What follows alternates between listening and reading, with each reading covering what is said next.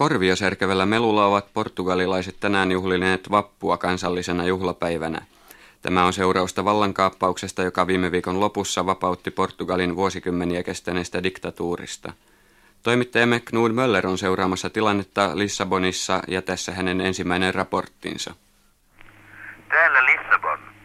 Ensimmäisen kerran lähes 50 vuoteen vietetään Portugalissa vappua Täällä pääkaupungissa se tapahtuu korvia särkevän melun säestyksellä.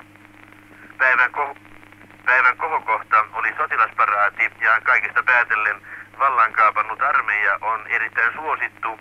Kukkia heitettiin tuhansittain kohti sotilaita, joiden tukevat saappaat lopulta marssivat kukkasmaton päällä. Paraatin jälkeen lähtivät lissabonilaiset liikkeelle ja kaikkialla missä nähtiin sotilaita tehtiin sormilla V-merkki, voitonmerkki.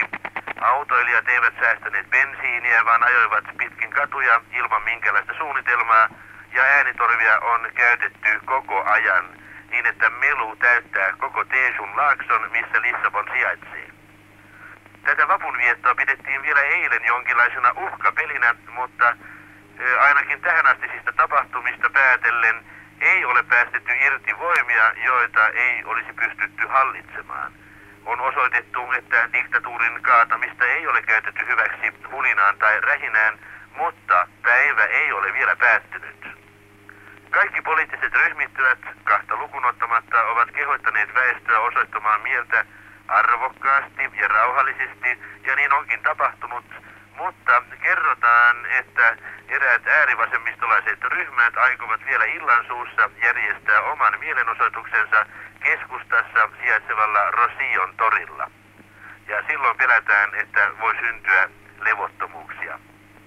Sotilaat tankkeineen ja käsiaseineen ovat edelleen kaikkialla keskustassa valvomassa järjestystä ja kaikilla sotilailla on punaiset neilikat napinreijissään – sellaisia tärkeitä kohteita kuin radiotaloa tai lentokenttää ei pääse edes lähelle.